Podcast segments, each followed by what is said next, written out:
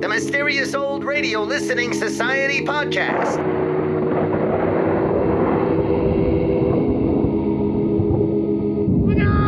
Welcome to the Mysterious Old Radio Listening Society, a podcast dedicated to suspense, crime, and horror stories from the golden age of radio. I'm Eric. I'm Tim. And I'm Joshua. We love mysterious old time radio stories, but do they stand the test of time?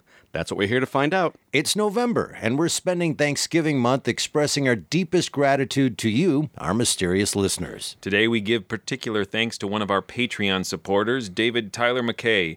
David supports the podcast at our highest level, making him a mysterious master of the society. As a reward, we invited David to join us for a discussion of an episode of his choosing. David chose the story The Martian Chronicles from Dimension X. Due to a scheduling snafu on our part, David will not be joining us today. We look forward to having him join us on a future episode of the podcast. Dimension X premiered April 8, 1950, and was one of the earliest adult oriented science fiction shows on radio. While other sci fi programs of the time relied on original scripts, Dimension X adapted newly published stories written by contemporary masters of the genre, including Isaac Asimov, Ray Bradbury, Philip K. Dick, and Kurt Vonnegut. Dimension X also featured the smooth baritone of Norman Rose, who served as both announcer and narrator. Norman Rose would later supply the voice of Death in Woody Allen's 1975 comedy Love and Death, as well as Juan Valdez in countless Colombia coffee commercials throughout the 1970s and 80s. The Martian Chronicles is based on the Ray Bradbury novel of the same name. Originally published in May of 1950, the book combined previously published short stories with newly written linking material to create a future history of Earth's colonization of Mars. Although The Martian Chronicles has been adapted many times over the years, Dimension X was the very first, originally broadcast a scant three months after the novel was published. Other notable adaptations include the 1976 stage play, which premiered at the Cricket Theater in our very own Northeast Minneapolis, and the 1979 NBC television miniseries starring Rock Hudson, Darren McGavin, Bernadette Peters, and Roddy McDowall. In order to fit the story into a 30 minute time slot, Dimension X jettisoned roughly two thirds of the 28 short stories that comprise the novel, focusing on just nine Rocket Summer, Ylla, and the Moon Be Still as Bright, The Settlers, The Locusts, The Shore, The Off Season, There Will Come Soft Rains, and The Million Year Picnic. Ironically, Dimension X later expanded many of the stories from the Martian Chronicles, including several used in this adaptation, into full length standalone episodes. Now let's listen to The Martian Chronicles from Dimension X, first broadcast August 18th, 1950. It's late at night, and a chill has set in. You're alone, and the only light you see is coming from an antique radio. Listen to the sounds coming from the speaker. Listen to the music, and listen to the voices. Adventures in time and space, told in future tense. Dimension X.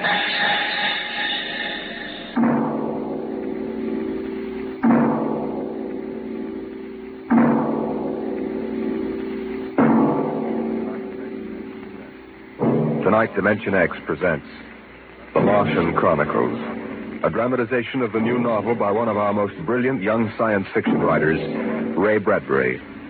The Martian Chronicles.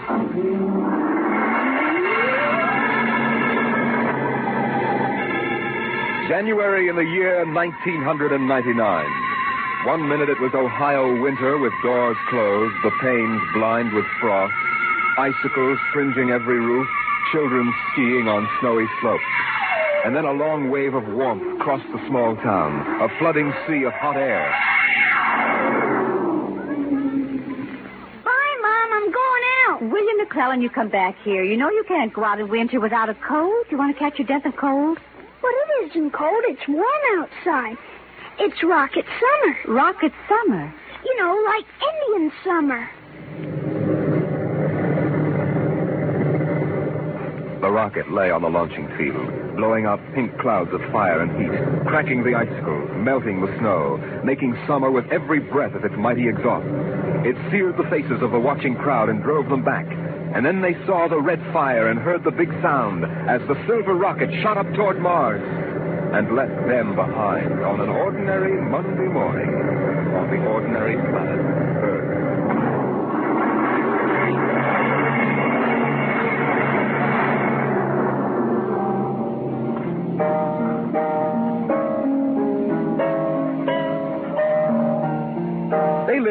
House of crystal pillars on the planet Mars by the edge of an empty sea. And every morning you could see Ylla eating the golden fruits that grew from the crystal walls, or her husband sitting alone in his room reading from a singing metal book over which he brushed his hand as one might play a harp.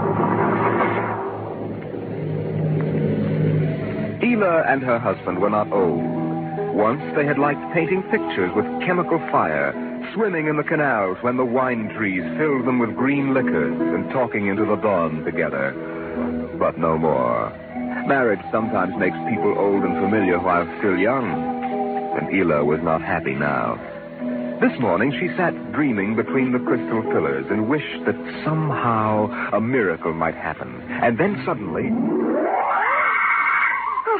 Ylla, did you call? No. I thought I heard you cry out. Did I? I was almost asleep and had a dream. In the daytime? Hmm. You don't often do that. Strange. How very strange. I dreamed about a man. A tall man. Six feet tall. Oh. He was dressed in a strange uniform. And he came down out of the sky in a long silver craft. Out of the sky? what nonsense. He spoke pleasantly to me in another language. But somehow I understood him with my mind. Telepathy, I suppose. Now, really, And he said, I've come from the third planet in my ship. My name is Nathaniel York. Stupid name. Who ever heard of a name like that? Perhaps they have names like that on Earth. That's ridiculous, Ylla.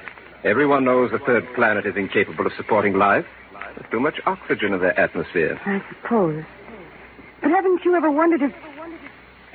Well, wouldn't it be fascinating if there were people there and they traveled through space in some sort of ship? Really, Ylla. You know I hate this emotional wailing. Now, let's get on with our work.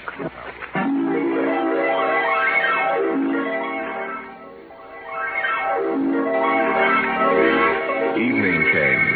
The twin white moons of Mars were rising, and the house closed itself in like a giant flower. A wind blew among the pillars, stirring Ylla's russet hair, crooning softly in her ear. And it was then that she began singing the song. Drink to me only mm, thine eyes, and I will pledge with mine. Ylla. What's that song? I don't know. What do you mean you don't know? I've never heard it before. Did you compose it? No. Yes. No, I don't know really. I don't even know what the words are. They're in another language. It was part of the dream I had, I guess. Oh. You know, you haven't been yourself lately. It might do you good if we went away to the Blue Mountains for a week or so. Uh, what? Did you hear what I said? I'm sorry. I was watching the sky. You're certainly interested in the sky tonight. Very beautiful. Well, what about my suggestion? Shall we leave for the Blue Mountains in the morning? You mean go away now? Oh, no. No? Why not? Why don't you want to go? I don't know. I just don't want to, that's all.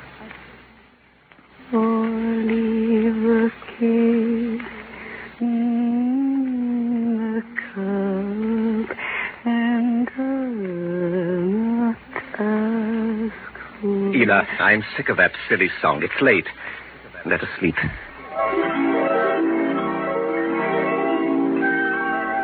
From the crystal walls poured a soft carpeting of mist to support Ylla where she lay down to sleep. But through the night she tossed restlessly until just at dawn the dream recurred. Ylla! Ylla, wake up. What? Oh, what is it? You've been dreaming again. You talked in your sleep. Did I? Yes. What were you dreaming? Ah, the ship. It came from the sky again. And the tall man stepped out and talked with me, telling me little jokes and laughing. What else happened? And then this this Captain York. Oh, I can't. It's all so silly. Tell me. He said I was beautiful. And then he kissed me. I thought so. What else? Why, Yll, you're so bad tempered. It's only a dream. Is it?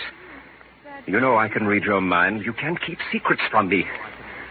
Well, all that happened was that Captain York told me.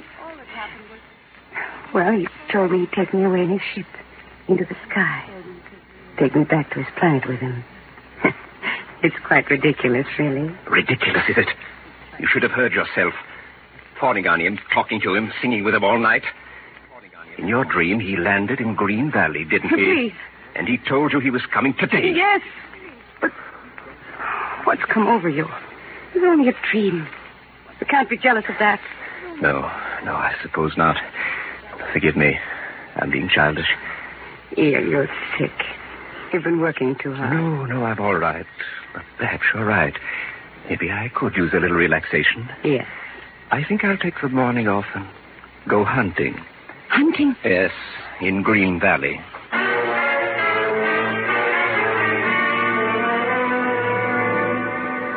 Numbly, she watched him go to a closet and draw forth an evil looking weapon. And then her husband was gone, walking toward Green Valley. And Ylla waited, watching the sky for an unknown thing, trembling with a nameless fear. And then it happened. Whirring, rushing sound, the warmth as of a giant fire passing in the air, the gleam of metal in the sky. He's come. It's true. The dream is true. The rocket vanished over the hill. The sky was empty again. And trembling, Ylla waited again, looking toward Green Valley and seeing nothing, listening for sounds and hearing nothing, until. A shot sounded, very sharply, the sound of the evil weapon. Oh, no. No, no, no. Her body jerked with the sound, and she wanted to scream and never stop screaming. For now she knew the dream could never come true. There was nothing left but the song, the strange and fine and beautiful song. Drink to me only with thine eye, and I will pledge with mine. Oh, the cup.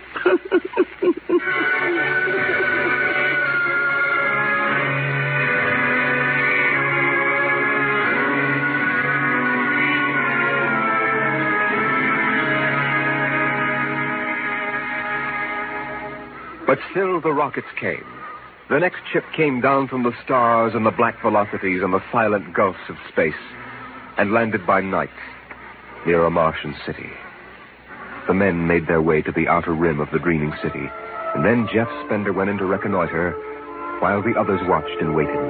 Waited for something to stir in the haunted city, some gray form to rise, some voice to break the unearthly stillness. Where were the people? Where were the Martians? Nothing stirred to disturb the silence until. Who goes there? Don't shoot! Hold it, Parker. It's Spender and his party. They're coming back. Captain Wilder! Over here. Well? Captain, we've searched the city. People were living here last week. People? Martians. Where are they now? Dead. Dead. What did they die of? You won't believe it, Captain. Chickenpox. Good Lord, no. Yes. No resistance to an Earth disease, I guess. So the other rocket did get through to Mars. It looks like it, Captain. God only knows what the Martians did to them. But at least we know what they did to the Martians. You mean they're all dead? Yes. This planet is through. Hey, you hear that, guys? We're safe. Break out a bottle, Cookie. Let's have a drink to celebrate. Stop it, Parker. Put down that bottle. Ah, what's eating you, Spender? The planet's ours now. We got to christen it, don't we? I christen thee the city of... Uh, I christen... Hey, Parkhill City, huh? I warned you. All right, Spender, that's enough. That'll cost you a $50 fine. Cookie McClure, take care of Parkhill. Spender, you come with me.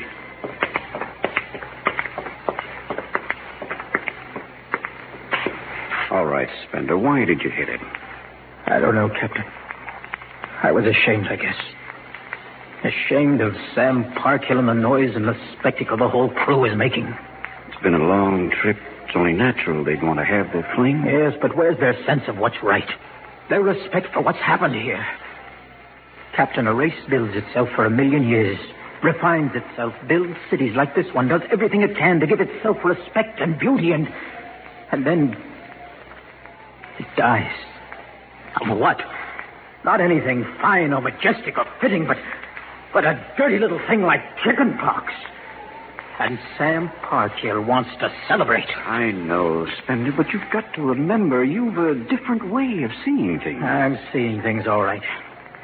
I'm seeing what we'll do to Mars. We'll rip it up, rip the skin off, ruin it the way we've ruined our own planet. Captain, look at the city.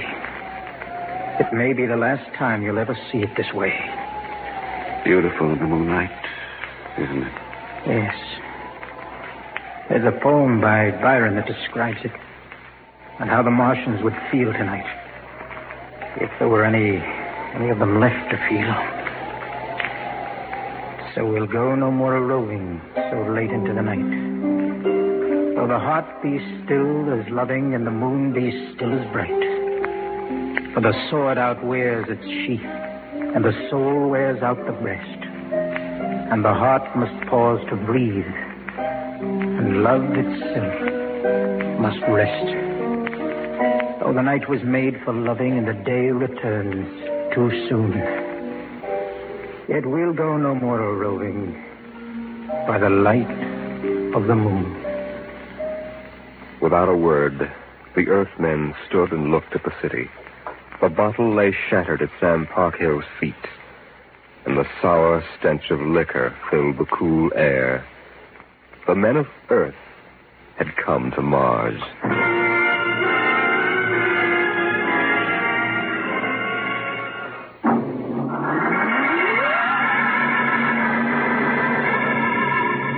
The men of Earth came to Mars.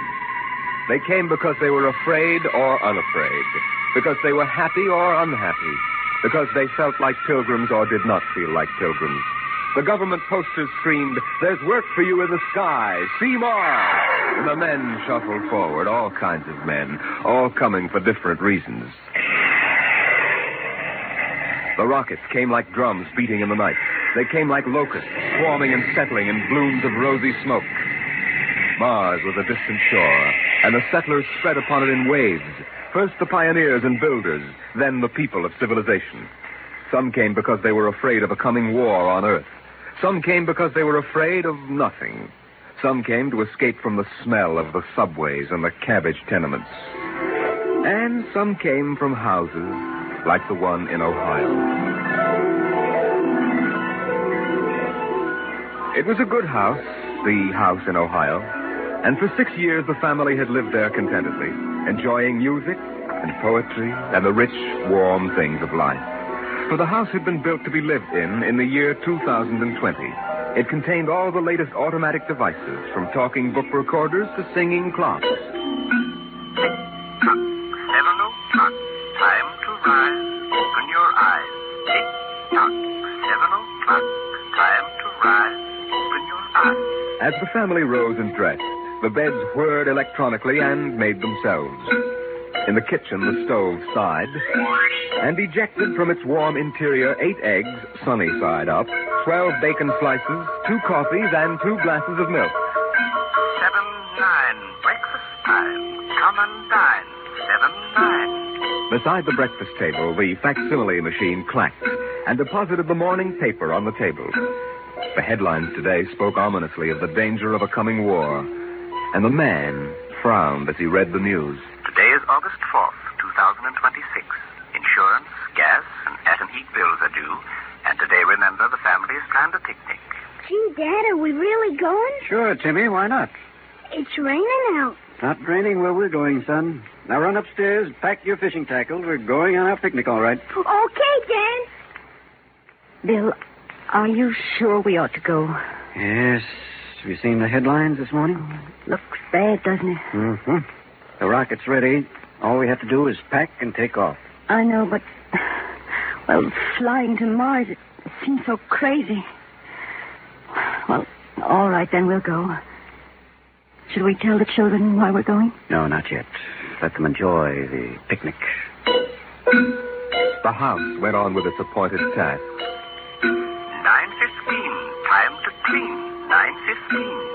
To clean. Out of the molding darted hundreds of tiny mechanical mice, all rubber and metal. They sucked up the dust and dirt in the house and popped back into their burrows. In the walls, relays clicked, memory tapes glided under electric eyes, recorded voices moved under steel needles. 12 o'clock, 2 o'clock, 4 o'clock, 6 o'clock, tick tock, 8 o'clock. Evening came. In the living room, the hearth fire bloomed out of nothing, and the phonograph spoke from beside the fireplace. Mrs. McClellan, what poem would you like to hear this evening? Mr. McClellan? Since you express no preference, I shall select at random from among your favorites. Sara Teasdale, There Will Come Soft Rains. There will come soft rains and the smell of the ground, and swallows circling with their shimmering sound, and frogs in the pools singing at night, and wild plum trees in tremulous white. Robins will wear their feathery fire, whistling their whims on a low fence wire, and not one will know of war, not one will care at last when it is done, not one would mind neither bird nor tree, if mankind perished utterly. And spring herself, when she woke at dawn, scarcely know that we were gone. The phonograph finished the poem. But there was no one there to hear, for the family had gone to Mars.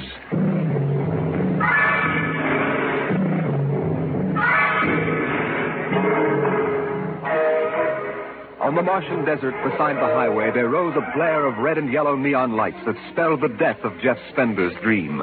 Sam's hot dog stand is what the sign read. And Sam, of course, was the same Sam Parker who had fought with Spender years before. 10,000 rockets were reported leaving soon for Mars, with a 100,000 hungry customers. And Sam wanted to be ready for them. Hey, look up there, Elma. Huh? See that green star up there? That's Earth. Ah, good old wonderful Earth. Makes you feel almost reverent, don't it? Yeah. Send me you're hungry and you're starved. Uh, something, something. That's a poem I learned in school. Come on, Earth, send me your rockets. Here's Sam Parker with the only hot dog stand on Mars. Sam, what if the rockets don't come? What if there's a war on there? Ah, don't worry, they're coming all right. Ain't nothing gonna happen to spoil my plans, baby. I figured it all out. Sam! Hey, Sam, look up there. Earth! Oh, what? Oh, no. It's catching fire. It's burning. Oh, no, that can't be Earth. Elma, they can't do this to me. I got all our money invested in this place. Go ahead, Sam. Switch on more lights. Turn up the music. Get the hot dogs on the fire. There'll be another batch of customers coming along in about a hundred million years. Oh, no, it couldn't be. What a swell spot for a hot dog stand. Let you in on a little secret, Sam. This looks like it's going to be an off season.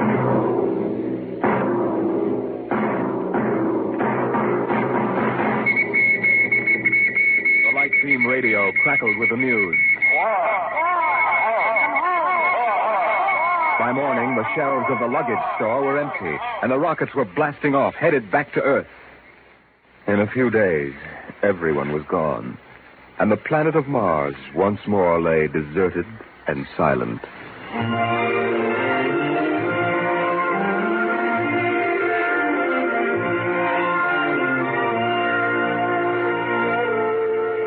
And then, after all the rest had gone, one last rocket landed on Mars. A small, family-sized rocket come all the way from Earth. It seemed a long way to go for a picnic, but Dad had suggested a fishing trip, and Mother thought the whole family would enjoy a vacation. So here they were, floating down a Martian canal, with Timothy sitting in the back of the boat with Dad and Mother up front holding Alice the baby, and the deserted Martian towns drifting slowly by.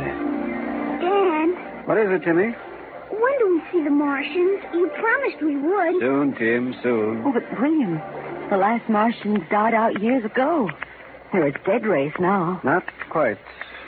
Don't worry, son. I'll show you some real live Martians later on. Gee, this is swell. I wish we didn't ever have to go home. How long can we stay? A million years. A million years? Yes. It's time we told you, son. We're not going home. This is where we'll live from now on. But what about the rocket? What about Ohio? There's nothing there now but ruins. The last Earth radio just went off the air. That means the war is over and Earth is finished. We're going to blow up our rocket and start all over. See if we can't build a better world up here. You mean Mars is going to be our home? Yes. I hope you don't mind too much. No, sir. But what about the Martians? When do we get to see them? There they are, son. Look down at the water. I don't see anything there. Beside the boat. Look at the reflections in the water. But, but that's us down there. Just you and me and Mom and the baby. Yes, son. You see, we're the Martians now. For a long, silent moment, Timmy stared down at the reflections of the family in the waters. And the Martian stared back up at him. Then he lifted his eyes to the deep ocean sky, trying once more to see Earth and the house he had always called home. But Earth was too far away, and the house was now only a heap of radioactive rubble. Only one wall remained standing, and within the wall a voice spoke again and again and again. Not one would mind, neither bird nor tree, if mankind perished utterly, and spring herself, when she woke at dawn, would scarcely know that we were gone, that we were gone, that we were gone, that we were gone, that we were gone, that we were gone. 2026. Today is October 5th.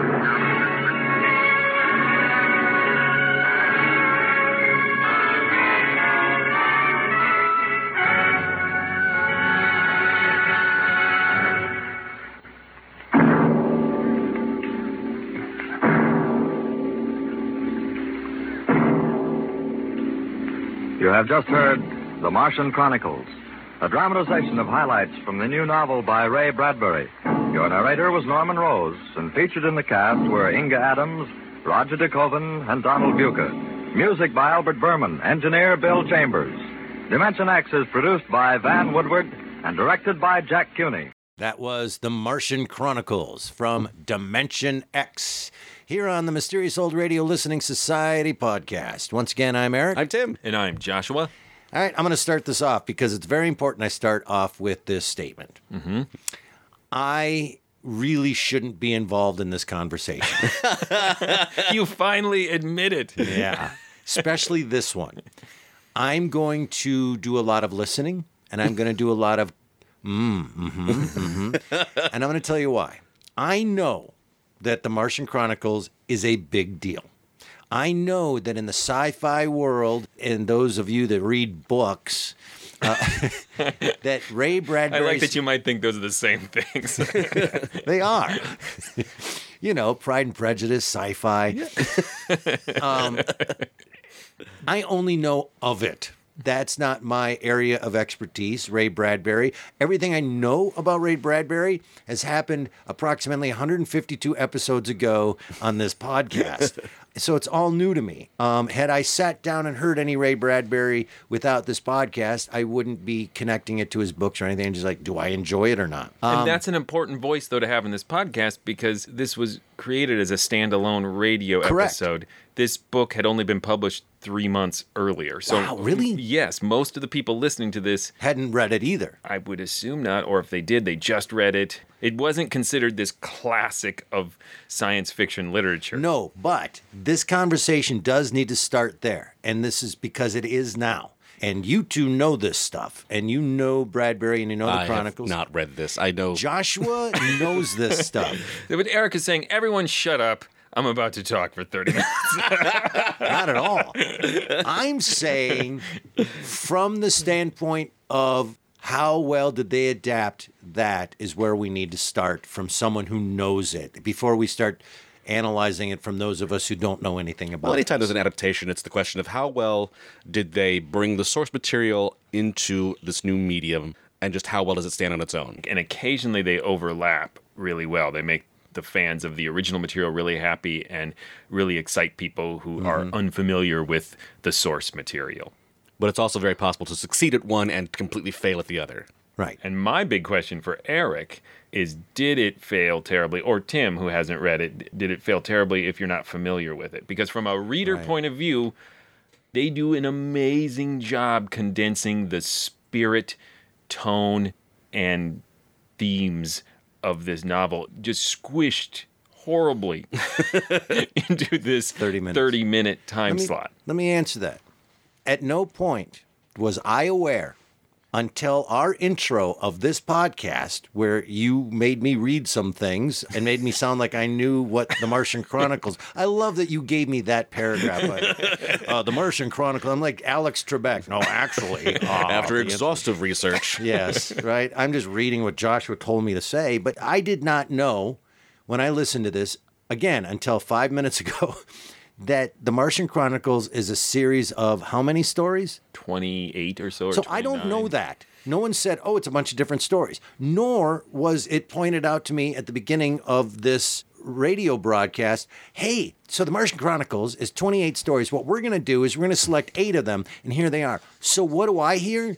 A bunch of disjointed, disconnected things changing on me. Like I'm listening to a story, and then all of a sudden we're here. And all of a sudden there's a guy selling hot dogs. And now, you know, like I don't know what's Yeah. going on.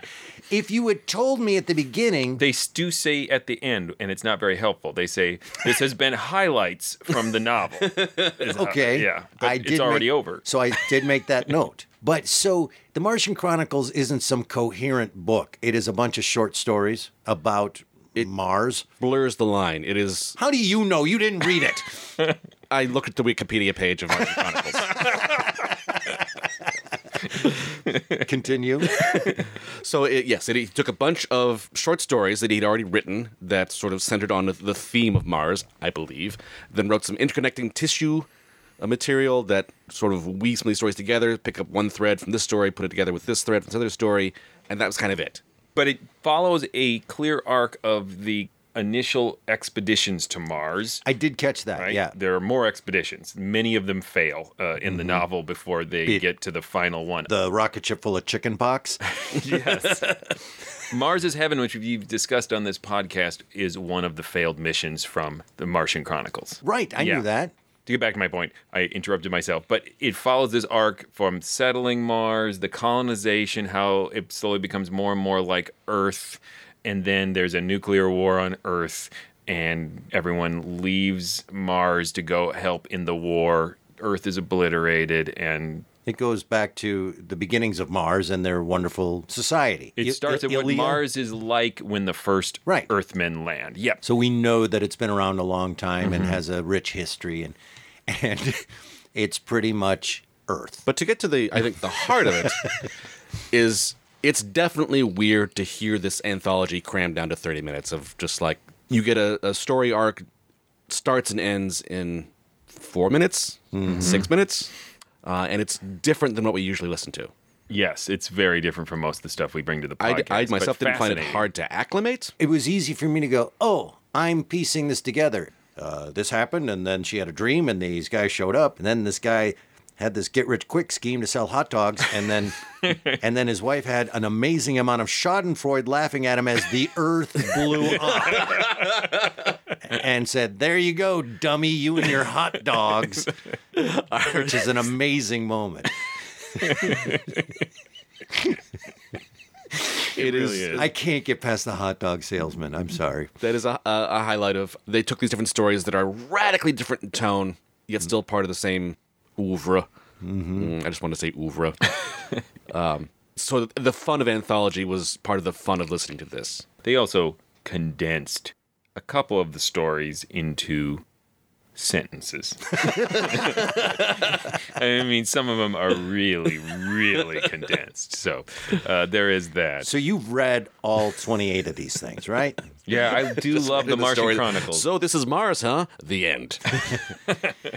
I know that it's condensed, and as Tim keeps pointing out, and he's right, it's really quite a feat to even select eight of these and cram them all in. But you think they did pretty good. in the sense that they retained the grand arc of the story despite cutting out three fourths of it and maintain Bradbury's theme, which is a pretty cynical one. Well, it's all very uh, sociological, isn't it? The whole thing about, hey, Mars is us and we're idiots, right? Earth is destroying itself and humans are stupid and human nature is stupid and he, he doesn't like us very well. Is that true of Bradbury, would you say? Like the hot dog salesman, for example, as much as it made me laugh, is all, see how dumb we are? But he also has that old fashioned ideal of the small town, the like when we were talking about the ravine, that Mm-hmm. this sort of golden age that may or may not have actually existed, that has its own dark side, but he loves it. He has a nostalgic romantic side too, and I think you you see that even in that first story of this connection between the Earthman and this Martian woman. And Well, I mean, the a first ro- story was uh, Rocket Summer. Yeah. Oh, you're you're right. Technically, that is the first story adapted. yes, that was three sentences. Well, sure it's hot out because of the rockets. The end. this is easy. I could do this. we do the 10 minute Martian Chronicles. Uh, but the second story, then, I think. Which one is- was that? That's the one with the jealous Martian husband who just goes and murders the Earthmen the second they arrive Right. because They his look- wife has been picking up some psychic waves from him. Right. and so when you describe it that way, it, it's funny. It's obviously of a time. It's, again, this old fashioned couple stereotype uh, with the jealous male and the female who swoons over the dreams of a handsome captain coming from far away. However, I do think it's interesting because before he obliterates the Martians through chickenpox and makes them a stand in for, you know, the genocide of Native Americans, he does Right. go out of his way also to, to not make them totally sympathetic when we see them alive. Like the one Martian we meet in here is a jealous bastard who just goes and shoots everyone dead the second they land. So it, he's an equal opportunity cynic. that second story, Ylla, to get my nerd on, it really reminded me of the sort of Dunsanian, using air quotes, the sort of fantasy, dreamlike uh, worlds uh, that that Lovecraft read about in uh, Dreamland stories of like the Silver Key. I was just thinking that same thing. but that it, we're talking about the uh, the fruit that grows out of the walls, the the books that sing. Yeah. Which reminds me of that weird cartoon movie. Was it Fantastic Planet? Uh, Oh yeah, the cartoon. the, the blue people that were tiny and yes, they ate food that floated through the air, and you know, it's like I may have watched that when I was 22, and I may not have been um 100 percent sober. They've been eating food floating through the air, and I may have liked it. David, since he couldn't be here, uh, did send us a couple discussion questions in his absence that I want to make sure we hit, and we maybe have already hit a few of them. Bring it on, Virtual David. Virtual David did want to know um, what we thought about the differences between the book and the adaptation, which I think we've kind of talked about. The book's longer. uh, but one thing I, that I thought was really smart about this adaptation is that it used music and poetry, which Bradbury does a lot, as this thread throughout that gave it a sense of integrity, of Yeah. wholeness. Give it a structure. Yeah, and they're all short because they're poems, so you can fit them all in. Um, and it feels very genuinely Bradburian, if I may say Bradburian. Now, He's one of think my a- favorite. I think it was a Gold Key Yeah. uh, superhero. Yeah. Thundar the Bradburian. The Yeah, Bradburian, Bradburian, yeah, yeah. very loquacious savage. Well, uh, I'll piggyback on that with uh, I hate poetry. I do. I it's hate it. used to such dramatic effect in this. There's Wait, another wait, wait. podcast we got to start. I hate poetry. I'm not uh, alone.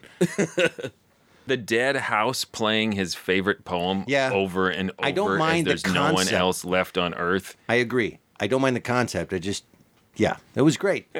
I love that Alexa was reading poetry. that it's a sign of desolation and ruin. Yeah. When Earth is in cinders, That's when it's time to have poetry.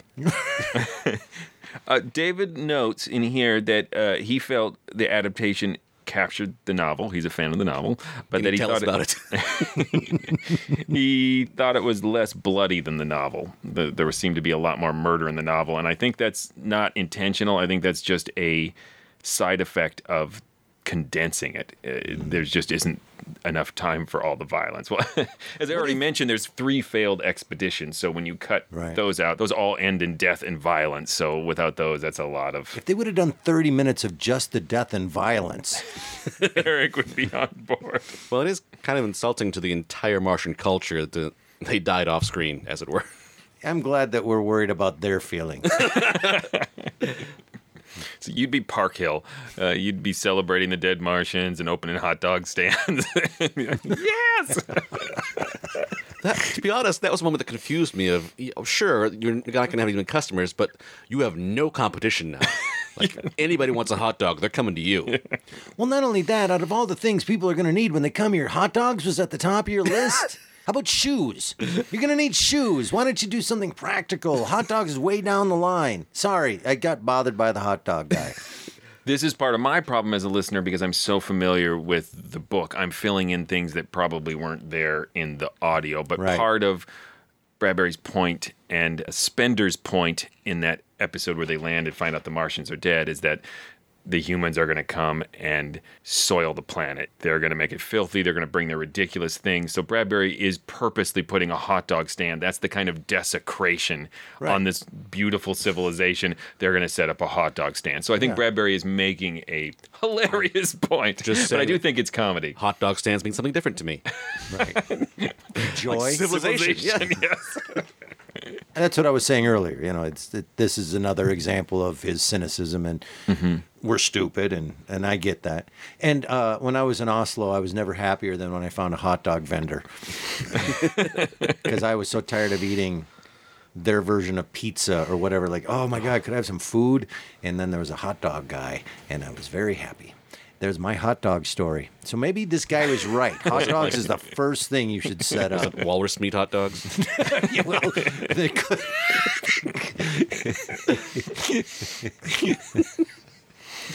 They were a affordable.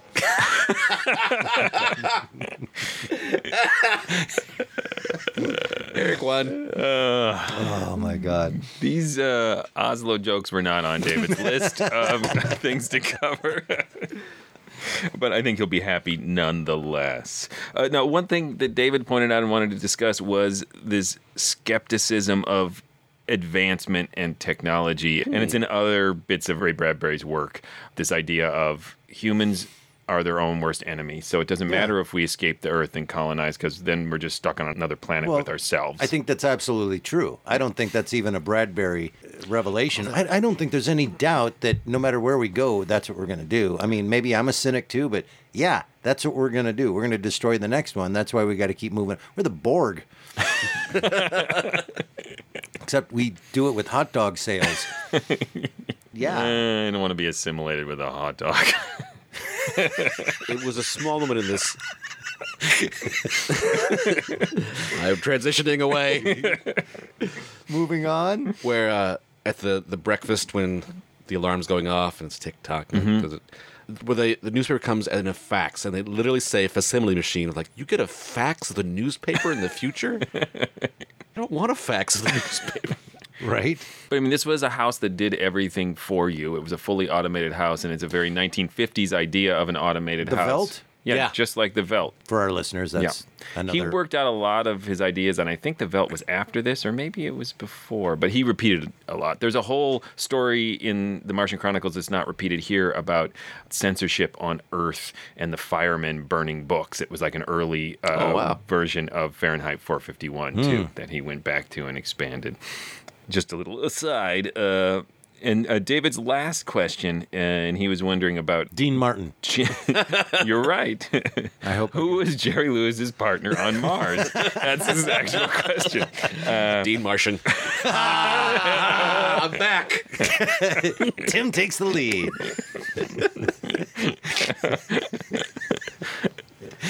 Uh, you- David's at home going, they should have had me on the podcast. it would have Thank been God I so wasn't much there. better. Keeping us on track. Uh, his question was Are all of the women in the story bad guys, or is it basically everyone kind of bad no matter what the gender? And yeah, who was likable in this? The hot dog salesman? again, this question might be coming from someone who has read more of Ray Bradbury's written work because I think he has a very 1950s idea of women and writes them in a really uncomfortable manner.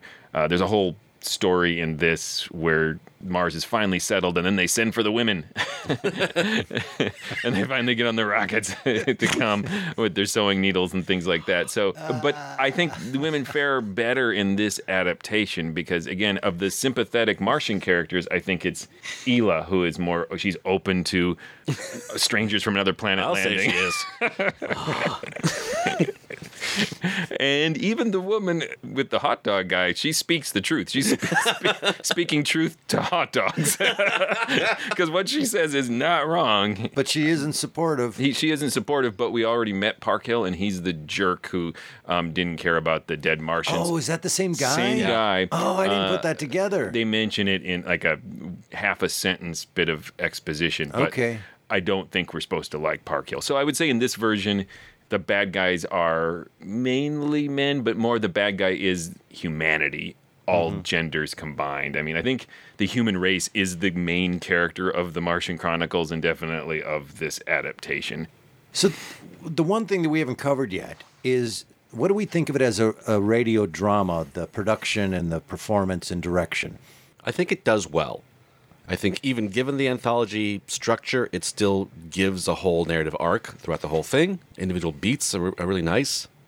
I don't know, given this this sort of patchwork structure, that I would go back to it over and over again. It's sort of interesting, but uh, it doesn't carry so much narrative push throughout it. the star of this, I think, is Bradbury's ideas, the execution of some of the abridgments, choosing the right stuff for audio. Again, I go back to poetry and music because it works so well in audio form. It's it's arguably more powerful than reading it on the page. Uh, when we can hear the final poetry reading, when we can hear the records skipping Yeah. on the dead planet, that's a really smart choice from a writing point of view. Acting wise, because there's such small chunks, Yep. no actor really gets a chance to really sink their teeth into a character. Everything is really broad strokes, and it must be. And you have no time to really even figure out if you're enjoying their performance or oh, not. Oh, and, And person- to amend a little bit, I hate all the children.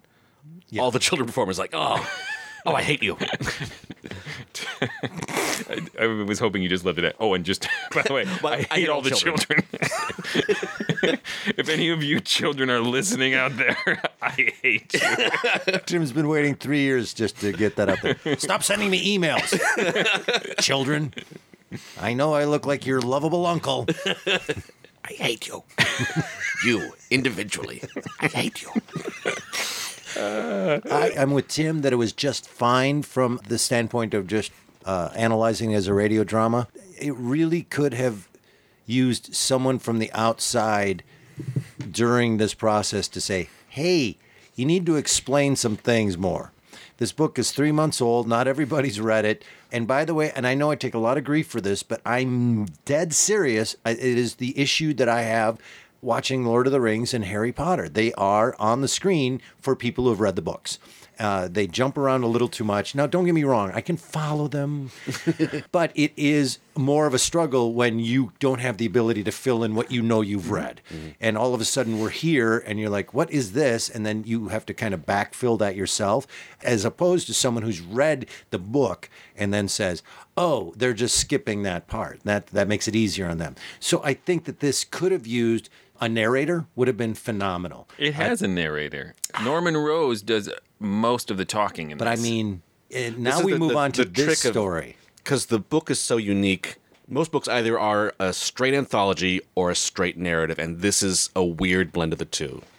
And so the adaptation doesn't really land on either side either, I feel. Oh, there is a definite reason that almost all the Dimension X scripts were reused in X minus one, except for this one. you know, Right, like right. this was an experiment, but it also shows you the enthusiasm the science fiction nerds had at the time for Ray Bradbury A and for this book right after it came out. Right. And what I like about it is that they're like, let's do this, guys, whether it's a good idea or not. And they tried it. Um, and I think it's telling that later on in X minus one, they took a lot of these stories and expanded, Expanded. them into 30 minute standalone Well, 'cause stories. the- and they're really them- successful. He gave them a 28 episodes of their show on a silver platter. so that's the odd choice. Is like here's 28 stories. Why not? just I don't know if I want a half hour story of sure is hot. it's because the Rockets. Seriously, gonna sell hot dogs. How much more time we got to fill here? Are they coming yet? Because I got a lot of hot dogs cooking. Uh, I disagree, sir. I would love to hear the 30 minute version of hot dog sales.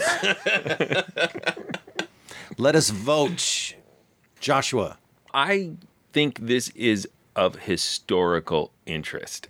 It is a very successful, stupid idea. I, you know, to, to condense the Martian Chronicles into 30 minutes is not a smart idea, but I'm amazed at how well they do. I guess that's it. I approached this episode with just such skepticism, and most of it was erased. Not enough to make me think it's a smart idea to cut it down this much, but they did a hell of a job.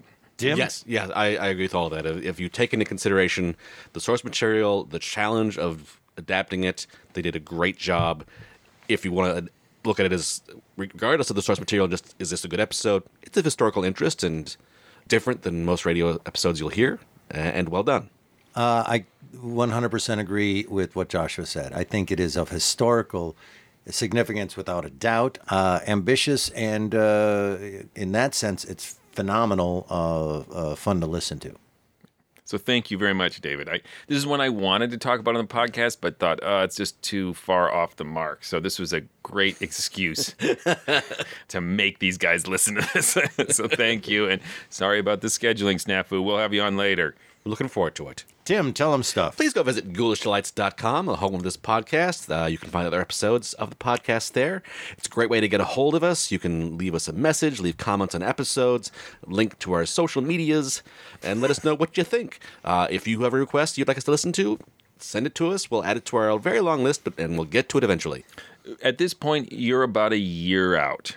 I'm not joking for how, how long our request list is, so we apologize in advance. No, we're, we're going to start doing three podcasts a week. Don't say that because there will be people who will expect it. We'll get an email tomorrow. Like, Where's our second podcast? Why do you think they talk like that, Joshua? Why are you impersonating our listener? That was Joshua who thinks you talk like that, everybody. He hates children too. You can also go to patreon.com slash the morals if I haven't just offended you and support this podcast. we really do appreciate it. Uh, you can also go to iTunes and write a review. We love those. I mean, condense a much larger review into a very short one and call it the Martian Chronicles. We'd appreciate it. Also, want to remind everybody that we do live shows. We do recreations and sometimes original work live on stage of old time radio broadcasts. And if they're original, we do them in the style of old time radio broadcasts. Just go to mysteriousOldRadioListeningSociety.com and you can see a list of our upcoming shows in which. I keep saying this, but very soon there's going to be a lot more coming up. We're, we're getting close to signing a bunch of stuff. And this is November 2019. Oh, and next time we are doing an episode that was suggested to us by members of our Facebook discussion group. So you should really join that group because uh, we interact with them a lot and we have a lot of polls and they help us decide things when we are too indecisive. And so, as a thank you to our face group, face group, our Facebook discussion group, we asked them to decide on a series that we have yet to discuss on this podcast. So next week we will be listening to the Tom Keeler murder case from Broadway is My Beat. Until then, Face group.